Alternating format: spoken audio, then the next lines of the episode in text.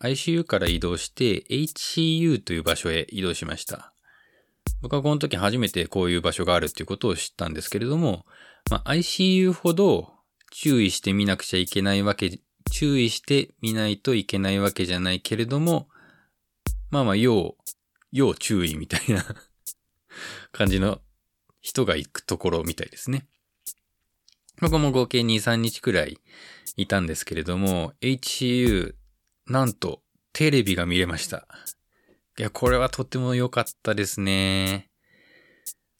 マジ起き上がれないし、持ち物も何にもないんで、テレビ見るぐらいしかなかったですね、この時は。で、まあ ICU にいた時よりは、まあなんとか、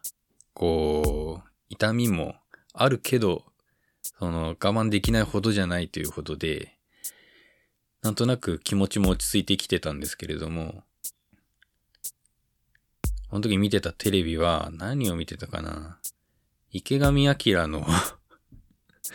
解説番組とか見てましたね。その時、当時ちょうど、あの、北朝鮮とアメリカの首脳会談があった頃で、この会談はどういう意図で行われたのかみたいなのをぼーっと見てて、あの、池上彰さんの解説ってすごくわかりやすいじゃないですか。で、僕、その時、なんか頭そんなにうまく働かなかったんですけど、それがちょうど良かったんですよね。そのわかりやすい解説に、こう、意識を傾けて聞くと、やっぱ、こう、痛みとかも和らいで、すごく助かりましたね。あとは、なんか、虫が出てくる番組とかを見たり、あと、初等物理の番組とか見てましたね。あの、滑車滑車を使って、工夫すればピアノすらも簡単に持ち上げられるよみたいな感じの、見たなぁ。あれも良かったなぁ。適度に頭を使う感じのが良かったですね。あとは逆に、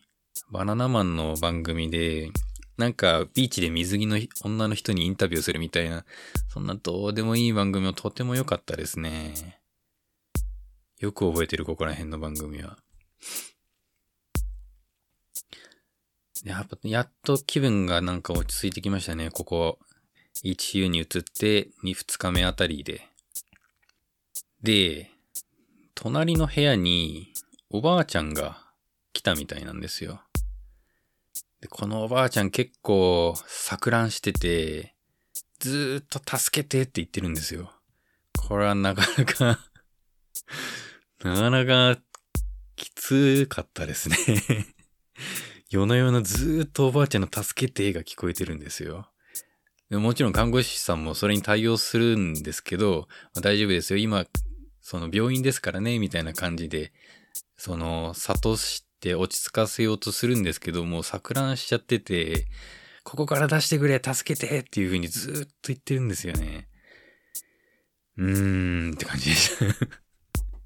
まあでも確かに、助けてとまでは言ってないけれども、ICU にいた頃は俺もこんなだったなーっていう感じで、思ってましたね。この時驚いたのは、人生で一番大きい鼻くそが出ましたね。これどういうことだろうって思ったんですけど、あのー、人工呼吸器外した時から、その鼻に、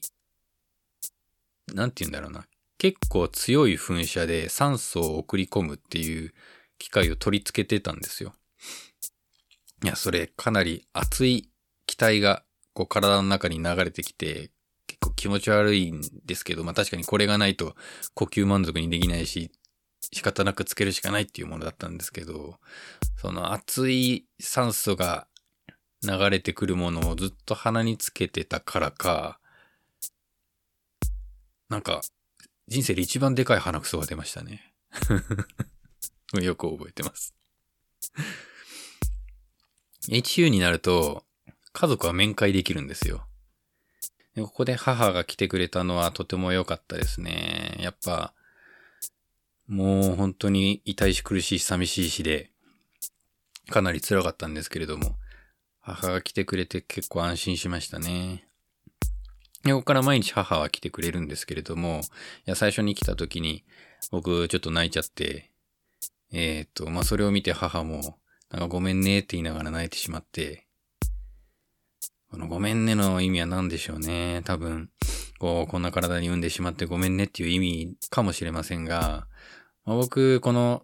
病気で両親を恨んだことは一度もないので、いや、他のせいじゃないよっていうふうに言いたかったんですけれども、まあちょっととっさのことで頭が追いつかず、ちょっと黙ってしまいましたね。ちゃんと伝えられ、なんか、全然何も思ってないよっていうことを伝えられなかったのがちょっと心残りですね。はい。HU には2、3日くらいいましたね。で、ここで食事が開始されます。食事がきつかった。マジで何にも食べられないんですよ。食欲がなくて。で、食べたとしても食べ物の味、食べ物の味がしないんですね。で、それまで僕一回もそういうことなかったんですよ。記憶の中では。あの、結構辛い風になったとしても食欲はあって食べ物は美味しいしっていう経験しかしてなかったんですけれども、これ初めて食べ物が喉を通らないっていうことが起きてびっくりしましたね。こんなにも辛いのかって。でも、こう、点滴では水分補給だけだから、このちゃんと食べ物で栄養取ってくださいねっていうふうに看護師から言われるし、食べなきゃいけないけど、全然食べられないっていうのはかなりきつかったですね、この時は。で、HU から移動しまして、次は大部屋へ移動しました。